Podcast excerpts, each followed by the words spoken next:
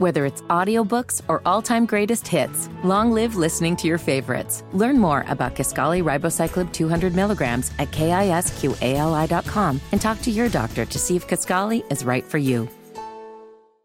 Monday, it's a new episode of All Rise, the legal drama where one judge is shaking up the system. When I take the bench, I'm taking a vow to fight for justice. One case at a time. Your Honor.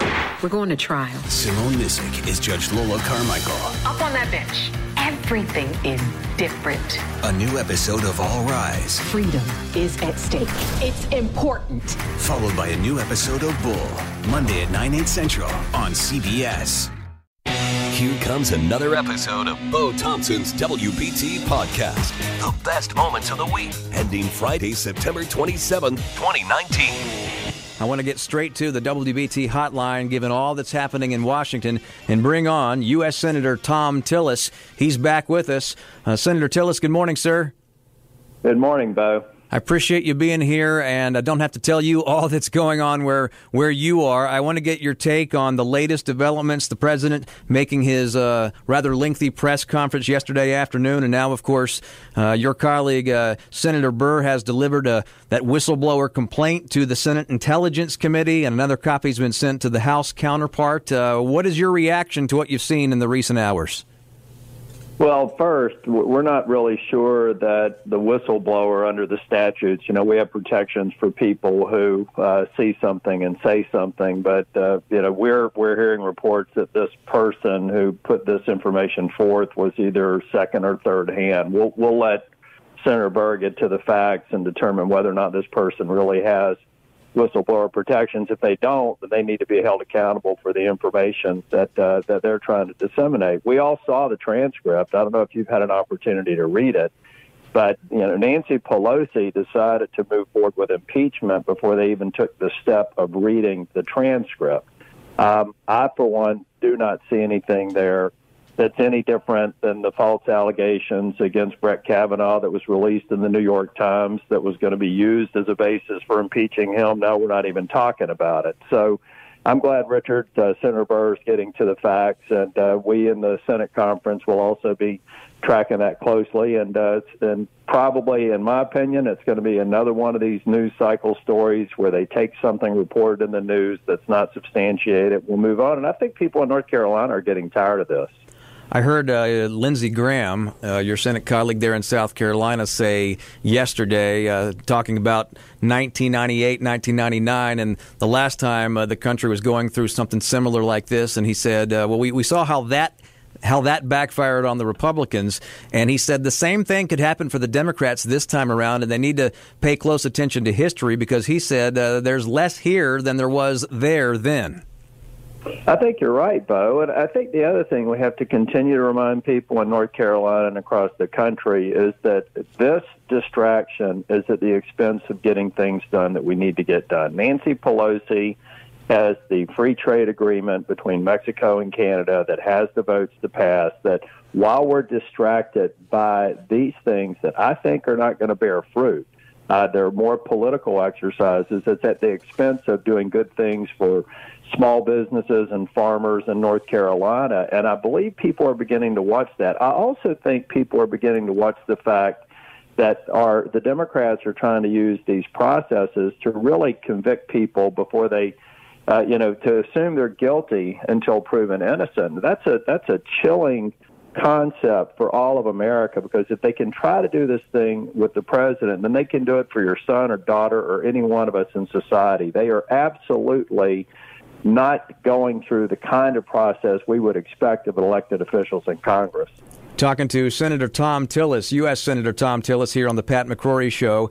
Now, uh, the House of Representatives can charge when it comes to impeachment. But as you well know, as a member of that Senate body, uh, a conviction can only come from a Senate impeachment trial.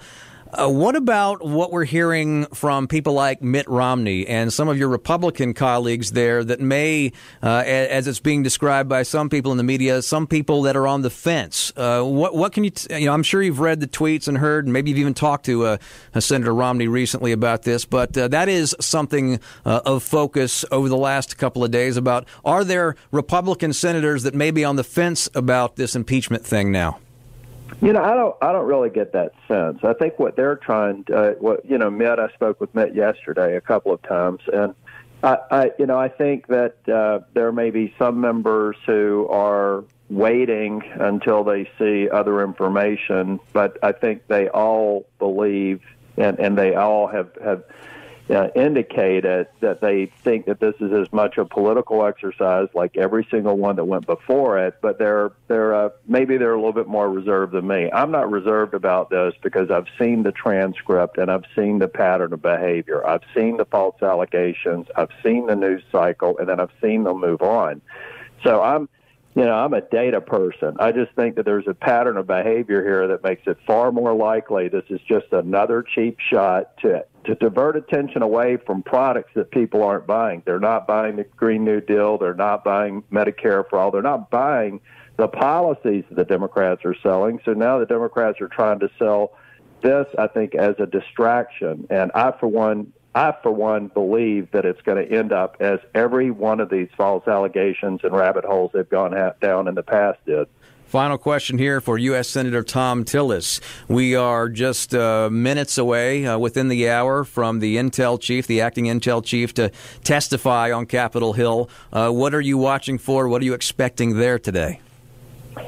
Well, you know, we'll uh, we'll we'll wait and see. You know, it, uh, it's kind of hard to predict these uh, these things in advance. So I'm going to be like you, paying attention to it, and then uh, withholding judgment until I hear the testimony or hear the, hear the results of the testimony. Well, busy times there on Capitol Hill. I appreciate you uh, calling in this morning, and we'll stay in touch as this progresses. Wherever you are, whenever you're ready. Bo Thompson. This is Bo Thompson's WBT podcast. It is WBT's Wednesday morning news. Time to bring on our cybersecurity expert, Teresa Payton. So, this, if my calculations are correct, three in three weeks, your third trip overseas to make a, a cyber speech, and, and this time it's it's Germany, is it not? It is. Um, good tracking on the calendar there. I need to ask you where I'm going next, but uh, but uh, yes. So I'm very honored. I was asked by the European Council to present at their annual global meeting of European uh, risk to talk about cybercrime and the systemic risks and impact on the global financial services companies and markets and to offer some solutions. So I'm really excited. Um, I definitely feel the pressure, um, and uh, I'll be visiting with them on Thursday and then addressing the uh, annual meeting on Friday. Well, as busy as you are, I so much appreciate you visiting with us. And I want to start with a story that's been in the news. President Trump, of course, uh, has been at the United Nations meetings, gatherings in, uh, at the General Assembly in New York this week. And there's still a, a good bit of talk about uh, what to do, uh, if anything, in retaliation to uh, punish Tehran for the attacks on the Saudi oil infrastructure uh, about a week ago. And and one phrase you're hearing a good bit is uh, the cyber silver bullet. Is there something that the U.S. may do or consider in the cyber realm to retaliate? And what exactly would that mean? There certainly is the opportunity where over time we have potentially planted uh, different things that in the event we need to flip a switch and let a country know we are displeased or they've overstepped their boundaries where we could potentially be taking communications offline, critical infrastructure such as energy, uh, communications, banking, take that offline, take a country offline.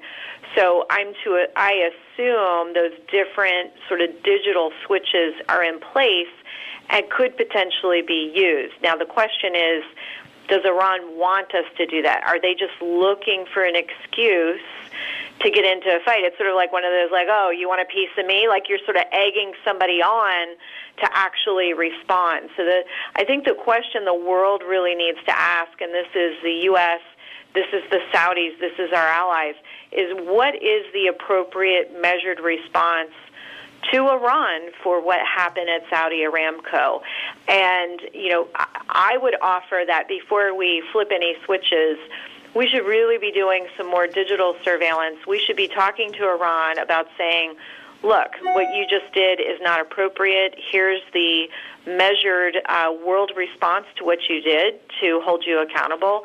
And by the way, we just want to remind you we have the capability to do the following things, and we're watching you, and we will take action. So your action will be met with a commensurate action. So the silver bullet uh, for all intents and purposes, Bo, would be flipping these switches, which would effectively take communications online, potentially, as you saw with Stuxnet, destroy particular capabilities that Iran has been building.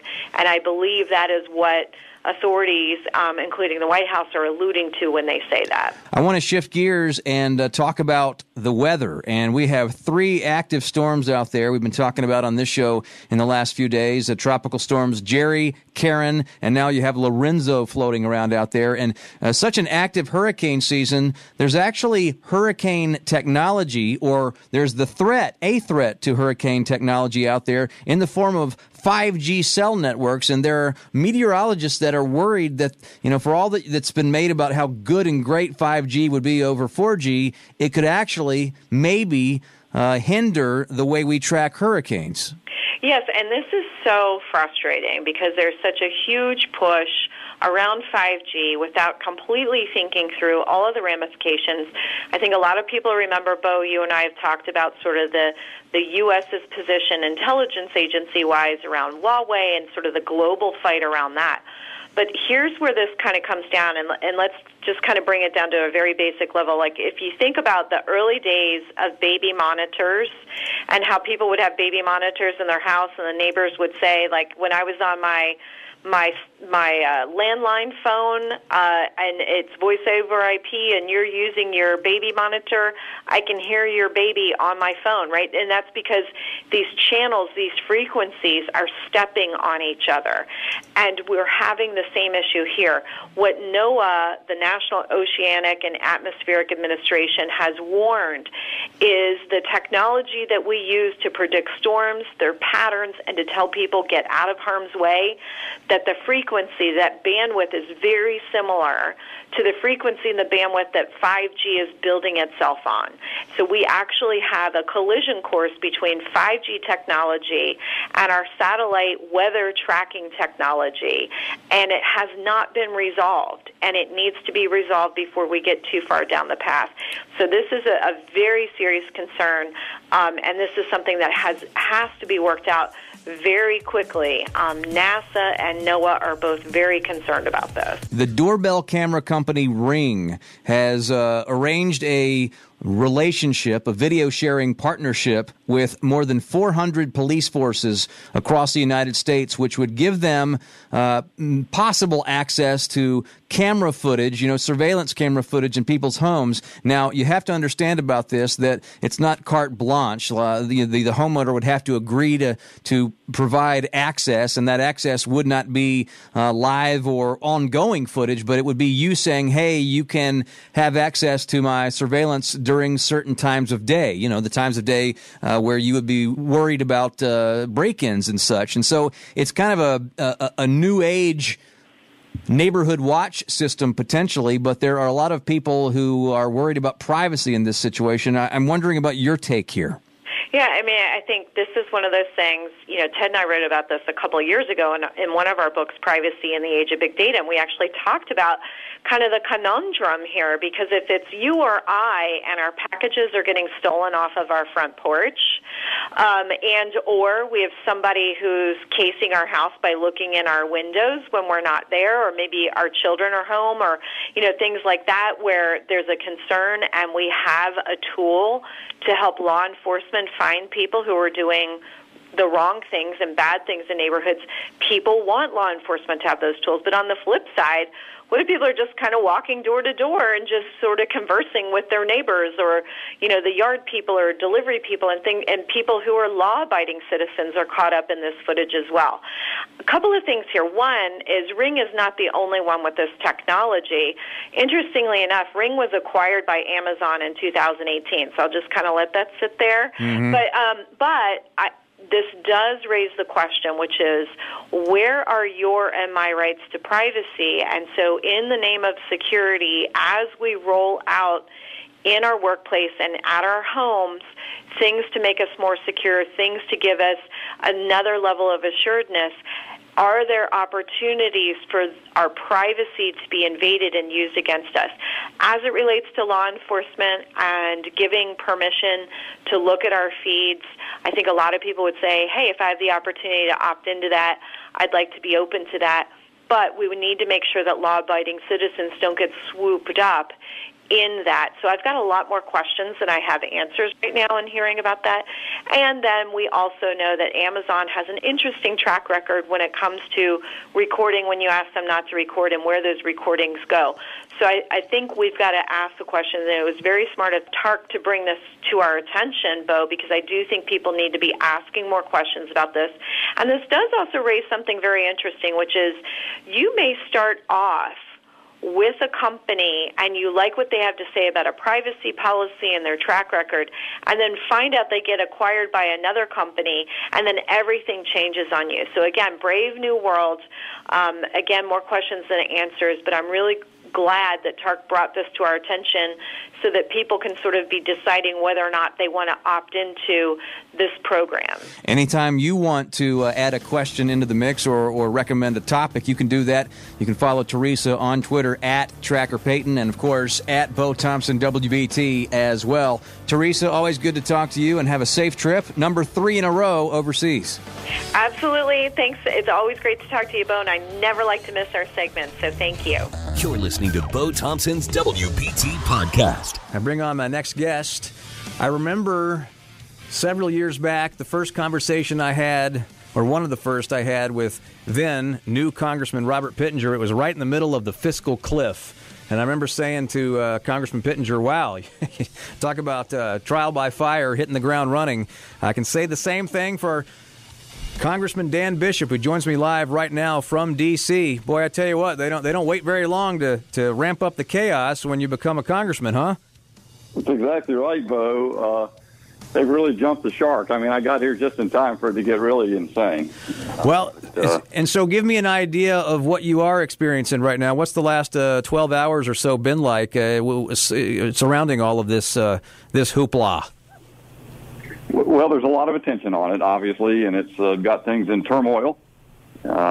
folks are commenting on it in every conversation, and frankly, on the Republican side, uh, it's shrugging shoulders. Uh, the, we, we, you know, we, we're going we're gonna see supposedly a uh, transcript of the call that is in question between President Trump and the president of Ukraine uh, today. And without uh, waiting for that, uh, the speaker, of course, has, has announced that she considers what they're now doing a formal impeachment inquiry. Of course, there's no impeachment articles until it comes to the floor and debated and voted on. But uh, that's what she says, and so we're we're going to see it. But I, it, to me, just to, to, to launch that extremely grave or speak that word uh, officially from the speaker's mouth uh, on the predicate that that exists right now is almost insane.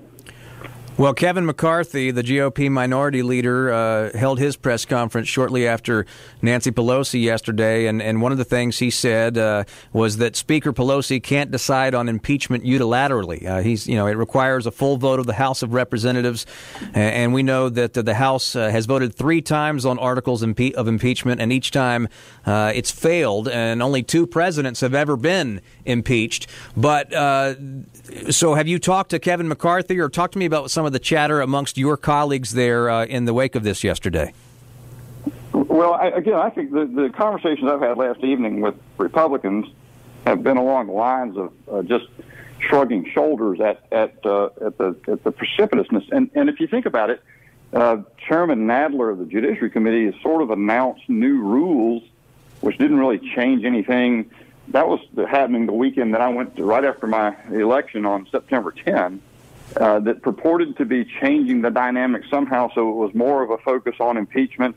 And now this announcement by the speaker that it's a it's a formal impeachment inquiry, but it's again nothing's happened on the floor of the House. It hasn't changed anything, so it's almost as if the Democrats are ter- internally in turmoil and feel that for the for political reasons they've got to say something starting with the I word, and uh, so that's what's happening. But you know, I think if this thing comes out today and the and the transcript doesn't uh, show anything of significance in the in the telephone call, th- then I think what uh, I understand is that they're saying, well, he should be impeached unless he turns over something that the Justice Department says is not even a whistleblower complaint. But I suspect that'll be turned over.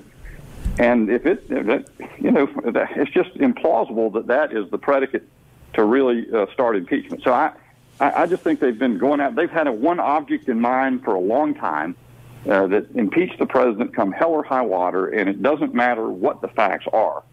So I think that's. I think they're they're playing with their own uh, political viability in what they're doing. Well, and uh, we just got word that uh, around four o'clock today, President Trump is expected to hold a news conference, and like you say, uh, we wonder uh, whether we'll get the transcript today. It sounds like we will, and then uh, if that is the case, then how much of the transcript will you get? President Trump keeps saying that it was a great conversation between he and the the leader of Ukraine, and that he's ready to put it out there. do you believe that it'll be a, a full uh, as is transcript? Well, I'm not. Yeah, I, well, I think so. I, and I, and uh, I'm not prejudging anything. It's just the the problem is that the Democrats are prejudging things and deciding stuff that they they have no clue what it's going to show. And, and, and I think even you know uh, not to get too far ahead of ourselves, but President Trump, if he uh, there's in my mind, there's absolutely nothing wrong with him urging an investigation as if he's aware that uh, Vice President Biden in 2015 uh, used uh, pressure to prevent investigations that should occur. So, if corruption, clearing up corruption, is something that's been important in in the Ukraine, then then uh, it's appropriate for the president to speak to that. But uh, I, so I, I'm just looking forward to seeing what it says and not prejudging it. But I, I think they've gone off the cliff uh, having already done that. Talking to uh, Congressman Dan Bishop live from Washington this morning on the heels of uh, Speaker Pelosi's announcement yesterday and the possible impending release of that transcript from President Trump this afternoon. So uh, back to you for a second and you getting acclimated up there. Uh, you've been up there for a couple of weeks now. Is the office set up? Everything uh, business is business is uh, moving ahead now. Uh, takes more than a, than a week to, to get it rolling perfectly, but we we have made good strides. We've got some staff hired to uh, to pick up constituent service in the district and have identified, I think, the locations of our offices down there. And so we'll be getting that uh, actually in in operation probably by the end of this week, uh, early next week at the latest. And we're also getting staff here. So it's a, it's a great deal to do uh, and very interesting, all of it, and much uh, important work to be done. Uh, just got uh, news last night that I'll be joining the Homeland Security Committee as well as the Committee on Small Business so I'm eager to jump into that committee work as well. And what about the Freedom Caucus?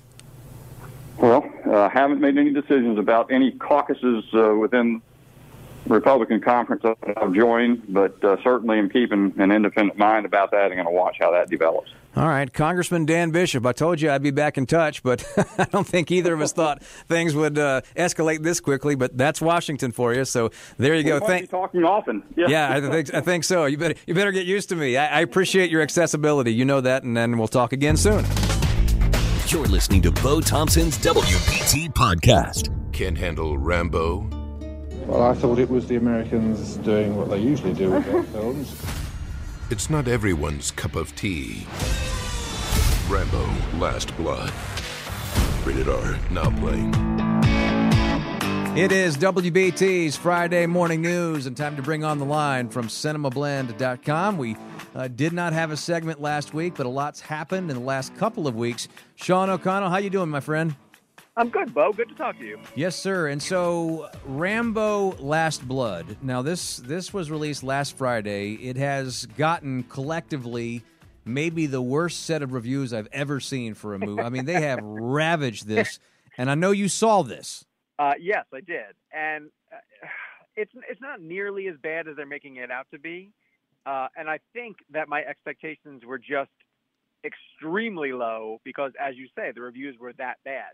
Um, but it's definitely not where Stallone wants this character to go, and I, I certainly wouldn't want to see it be the the end note for Rambo. However, on, on the flip side, I don't really want to see him try to make another one of these. What what is this? So- is that the fifth by my my count? This would be the fifth. Yeah. And and yes, they're they're boldly calling it uh, Last Blood. Yes, So uh, that's a We, we know on- we know where this goes with uh, the final chapter, et cetera, et Yeah. cetera. Right, exactly. and what's sad is, and and someone coined this, and I, I'd like to give them proper credit, but I saw it on Twitter. It's almost as if they came up with one good set piece for the entire movie, and then like didn't care enough to build up a movie to get to that set piece. And it's basically at the end of Rambo, which was the fourth one that came out.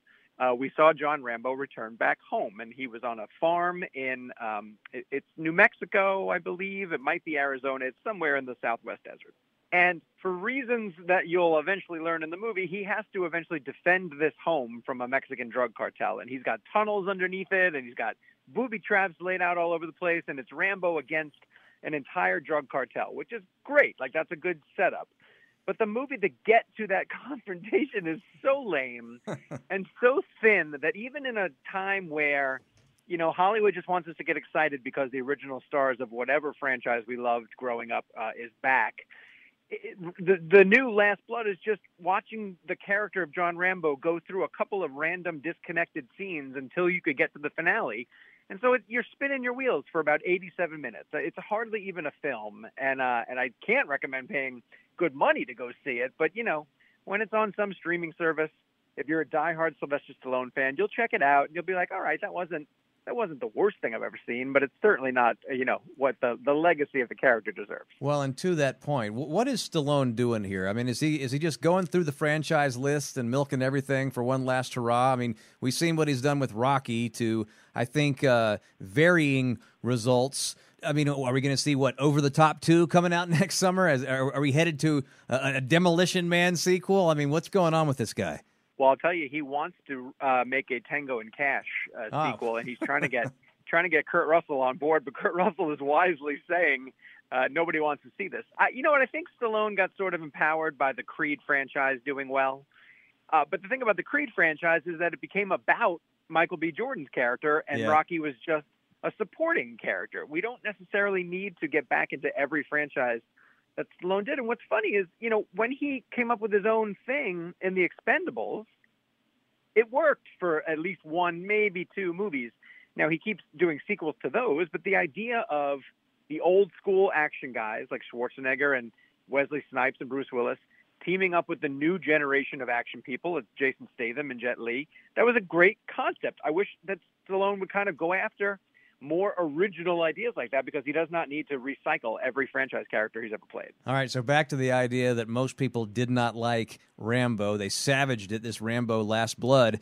I have gone on record on this show in these segments with you saying that one of my least favorite movies of all time was the most recent Jurassic World movie, The Fallen Kingdom. So I uh, am very hesitant to jump back on this bandwagon, but then, then the news from earlier this week, and I'm going to read a tweet from Chris Pratt here. He says, just in case you hadn't seen the news, it's finally happening. Get ready for what is absolutely, without a doubt, going to be the biggest, baddest, and best movie of the franchise. Hashtag we spared no expense. And he's referring to this news that Sam Neill, Laura Dern, and Jeff Goldblum are coming back for this third Jurassic World movie next summer. And according to the director, it's not like Jeff Goldblum sitting at a table for several seconds. He says all of these originals are going to have major roles in this next movie. Wh- Which is fine, you know that's fine. But wait, so- again, so, you're not as you're not as excited as I am about this. No, I'm not. Because again, it just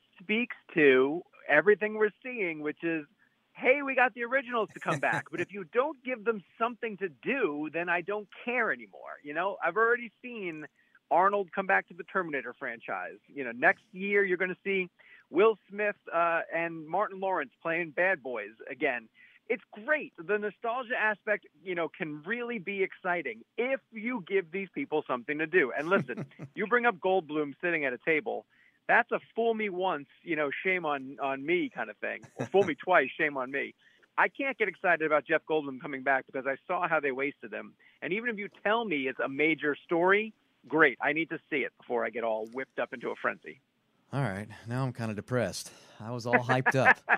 well, anyway, we'll, we'll see what happens. Hey, if, if Eddie Murphy can come back to SNL, then then anything can happen. But to your point, uh, it, it, can't be Eddie Murphy at the at the 40th anniversary standing on the stage. It's got to be Eddie Murphy doing something. So maybe we'll, yet another example. Yes. Well, maybe we should both go into the category of we'll believe it when we see it, as far as it actually being good. Yes. Fair enough. That's what I'll take. Okay, a couple more things before I let you go. Uh, El Camino, a Breaking Bad movie, which is a new movie, new trailer this week. And this movie, this sequel to the Breaking Bad TV series, which was a wildly popular, is headed to Netflix. It is on October 11th. Uh, super excited for this. It's basically uh, picking up right where the series finale left off. Uh, I won't give away any spoilers just in case anyone's listening to the uh, the radio show and has not seen Breaking Bad. It's definitely a show you should experience for yourself. But um, it's essentially going to follow Aaron Paul's character of Jesse Pinkman following the events of the series finale. Um, I understand that there's at least ten major Breaking Bad characters that are going to be back in it. Uh, that franchise has been really successful on AMC networks with the Better Call Saul uh, spinoff, which is kind of a prequel to what happened in Breaking Bad, and obviously tapping into Bob Odenkirk and uh, Jonathan Banks, t- terrific actors and a great cast. But getting back to go uh, to that Breaking Bad world with series creator Vince Gilligan, who is the writer and director of this new movie El Camino, if he's the one bringing it back, I'm all on board because I know he's a super protector of the the legacy of that show, and I don't think he'd come back for this two-hour movie if he didn't have an outstanding story to tell. So I'm I'm really excited to see it. And finally, staying with the theme of TV shows uh, graduating to movies, same thing has happened with Downton Abbey from uh, PBS, and you saw this uh, this past week, right? I did, and I went to go see that movie without having seen one single episode of Downton Abbey. But oh, that really? thing is, oh yeah, hadn't seen any of it but was curious to see what the uh, the hoopla was all about. And it is it's a it's a fantastically acted uh, television show, or or the feature is the the cast is British, uh, which generally means better than us at acting, and has really good people in the cast. I was intrigued by the storyline. I, I was able to follow the whole thing, but it is a huge hit, Bo, for Focus Features. It had the biggest opening of any film in Focus Features hand, uh, franchise history, which basically just goes to show that the uh, the show had a ton of um, appetite left for more stories to tell in it. And I'm telling you, our preview audience here in Charlotte was eating it up with a spoon. They were reacting to every sort of plot twist. They were laughing along with all the dry one-liners. Um, it, it's a it's a crowd pleaser for sure. Whether you uh, were in, invested in the show or not, I think it works either way. So I guess the ultimate vote of confidence from you would be: Are you going to now go watch the TV series? Uh, yeah, I don't have t- I don't have time for that. I would, yes, I would be intrigued enough to watch it, but uh, I don't know if I can commit to however many se- seasons of Downton Abbey exist. That that would be a collective thumb sideways from Sean O'Connell. exactly, exactly, exactly. All right, lots of stuff this week. Always good to talk to you, my friend. CinemaBlend.com for more 24 7. Sean O'Connell, thank you. Thanks, Bo. The best of the week on demand. This is Bo Thompson's WBT podcast. Final weekend of September. Will it be a good end to September for the Carolina Panthers? Bo Thompson, Jim Szoke, and in studio as he is on Fridays with us from WFNZ. One half of Wilson and Parcell on FNZ. It is Nick Wilson. Uh, again, I prefer to be four fifths of Wilson and Parcell. I, have got a, uh, you know, I'm a little bit larger than the average host, and and my uh, my my cohort is. Uh, he's a vegan, basically. So, well, uh, you and I were talking off the air before you came in here, and you said, "Man, what a long week this has been." And I said, "And you didn't even have to talk about impeachment." To which you said, To which I said, i have had to talk about double impeachment, uh, the futures of Ron Rivera and Cam Newton. That's about as impeachable as it gets, uh, whatever's going on with the organization today. Well, Szoke and I talked a lot about earlier this week the fact that you won last weekend and you, you stopped the bleeding. And, and, and for the moment, the Carolina Panthers can uh, recalibrate. You get Kyle Allen coming out and doing as well as you could have asked for Kyle Allen to do. And yet here we are again pondering what the headlines will be on Monday if this team loses on Sunday. Yeah, I think what was really interesting is we were so we were all so thrilled that they won that there was this giant like sigh of like relief on Monday. And the truth is the same things that were on the line going into that Arizona game are on the line right now. And, it is, you know, whether it's Kyle Allen's future, whether it's the intermediate future of this team. And also say this if you go into the Jacksonville game, Jacksonville is not a great team, but they do have a great defense and they can beat you. You go into that game one and three, you're potentially staring down going into Tampa Bay in London at, at one and four that's the closer you get to the bye and the less wins you have, the more likely the conversations about Ron Rivera's future up for grabs. So I've tried to talk about like the, the difference between one and three and two and two might not sound like a lot right now. Believe me, going into the next two games after that, that's a huge difference for this team. So, how do you view Kyle Allen? You know, one game this year, essentially one game at the end of last year. So smaller sample size, but uh, I mean, do you think they got something there, or you just need a lot more time to see what you got? Man, I had to eat, uh, and uh, just. Uh, unsur- insurmountable amount of crow this week because I have just said I've watched the guy enough in practice. I just didn't think he was an NFL quarterback. Or sorry, I've watched him enough in, in just overall that I didn't feel like he was an NFL quarterback. I was wrong. He is an NFL quarterback. I think the way I've tried to frame it this week is the next three weeks are about finding whether he's going to be Jake Delhomme or Matt Moore. I tend to think that uh, one game aberrations are are really important to not overreact to. I think that he did show you that he can make NFL throws. I think he showed you if you simplify the game plan, he can have a good amount of success. Uh, I'm going to withdraw further judgment, uh, withdraw further judgment till now, just because I don't want to eat so much crow if he goes out and throws for another four touchdowns and 250 yards this week. You don't want to put any more uh, of your tape out there. Yeah, absolutely. That, that is a Nick Wilson preemptive strike right there. Not doing it this time. Yes, okay. Not doing it this time. okay, mm-hmm. so it's one thing for Kyle Allen to come out and, and do what he did. Now you're playing a better team this week. You're playing a team that's had a week to watch what you did when you did so well. And so if he wins like he did this coming Sunday, then you've really got some momentum, I think. Yeah, I mean, then I, I think you're you're just okay. This is where you are. Let's see how long this goes. Let's see can we carry that momentum into Jacksonville. I will say though, uh, this is not a great Texans defense they're better than Arizona. Arizona's got a really good defensive coordinator, two really good players, and not a whole lot behind that. Uh, whereas the Texans have a lot of veteran guys. They do have a few outstanding guys like the J.J. Watts, the DJ Readers, the Whitney Mercilus, guys like that. Mm-hmm. I'll say this, though. This is the other thing. Norv Turner simplified the game plan week one the job of Romeo Crennel, the Texans defensive coordinator, is going to be to do what Wade Phillips did in week one and what Wade Phillips has done against young quarterbacks this year, which is give them different looks. Change up pre and post snaps, confuse them, do anything you can to get in their head a little bit, because that's something that uh, I think – I think Arizona tried to do last week, but the reality is Arizona didn't have enough talent to do that. This is a team that defensively has enough talent. If you can get Kyle Allen confused, there should be a turnover or, or two there. This is a, this is a step up in competition. Yeah, on the other side, you know, Deshaun Watson, you kind he's of okay. He's he's a taller, better version of Kyler Murray, and the speed they have at wide receiver with those three receivers out there. It, and we know right now Donte Jackson didn't practice yesterday, so if he goes, it won't be at hundred percent. So that that'll be probably a big track meet out well, there. The funny thing about it is, you didn't feel great about the the cornerback position here, anyways. Overall, the first three games because Donte Jackson was uh, kind of being picked on in the Tampa Bay game. He had a really nice game this last week, but like even behind Donte Jackson and James Bradberry, I mean they're they're like two steps away from having a guy that looks like me out there as a cornerback. it's it's not a good situation depth wise at cornerback right now. Four fifths of Wilson and Parcell. he is Nick Wilson coming Gotta up. that branded. So that's not the brain capacity. That's the more the physical. No, yeah, that's more. Okay. I would say that's more body mass if we're going on that level. This is Bo Thompson's WBT podcast. I want to bring on the line Brett Jensen, WBT News. The other, uh, or one of the other big stories from yesterday, Carolina Panthers reportedly working on a multi-million dollar plan to bring Major League Soccer to Bank of America Stadium. And the word is Panthers owner David Tepper wants millions from the city for upgrades to the stadium. Uh, how many millions? Well, it depends on who you talk to yesterday. Brett is on the line right now. Uh, you were at the Billy, uh, Billy Joel press conference yesterday. You were also following this story yesterday. What can you tell me? Well, you know, the I, I spoke to several people with very intricate and intimate knowledge of the details yesterday, and they said, "I said, is two hundred million dollars is that the right price tag?" They said, "Not even close." I said, "Is the other report of one hundred and fifty million dollars the right price tag?" And he said, "That's being overwhelmingly generous. It's nowhere near that much." And I said, "Okay." I said, "So we're talking closer to a hundred million dollars."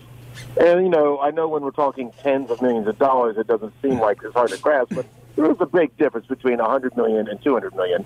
And I was also told yesterday, uh, and maybe Kenny can elaborate more on this, but I was told yesterday that, you know, people are talking about this, uh, this hotel tourism tax, but they're about tapped out on that from what I understand. Or at least that's what I was told, that they don't have much wiggle room on that anymore. Is that correct, Kenny? Uh, uh, you were right, uh, Brett, and you, man, you were the hardest working guy in the reporting business, all over the place. Uh, but yeah, no, they are about tapped out. And as you looked at, um, uh, there's some uh, expenses coming down to the convention center. It's going to end up being more expensive than they thought, and some of that may come out of that as well. But it's it's going to be a tight squeeze, and hundred million, as you point, is better than the large sums. But you know, when I was on council, we were the request from the city is going to be about 30 million or so, or maybe 25 million. So it has grown exponentially from where it was, um, maybe not as high as it can be, and it'll be fascinating to keep watching this this play out.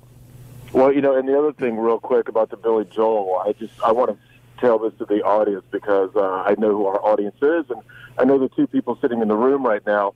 A TV reporter, um, young female, comes up to me uh, afterwards, and she's like I've never heard of Billy Joel. Oh God! And I said, I Oh, said God. that hurts me. I said that's sort of like saying you don't know who Bruce Springsteen is. And she goes, Who's that? Is that a country song? Oh, God. country guy. And I went, You don't know who Bruce Springsteen? This is a TV reporter here in Charlotte. I said, You don't know who Bruce Springsteen is? She goes, She goes, No, should I? And I went, Okay, I'm done. I don't even know what the answer would be if you asked her who You- Phil, Phil Collins was. You, you should have told her he has a great Insta Twitter account. right. Well- he's only on Broadway, but yeah, okay. Well, you know what? That's fine. That's three extra seats that uh, we can use. Us that old won't guys be can- used. yeah, us old guys Come next use. April. Thanks for listening to Bo Thompson's WBT podcast. Hear Bo live weekday mornings 5 to 8 on WBT's Morning News and 8 to 10 on The Pat McCrory Show with Bo Thompson. Plus, on demand anytime at WBT.com and radio.com.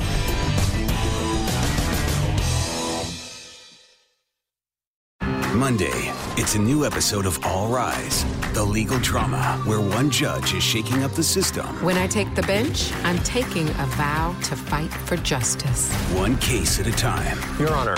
We're going to trial. Simone Missick is Judge Lola Carmichael. Up on that bench. Everything is different. A new episode of All Rise, Freedom is at stake. It's important. followed by a new episode of Bull, Monday at 9, 8 central on CBS.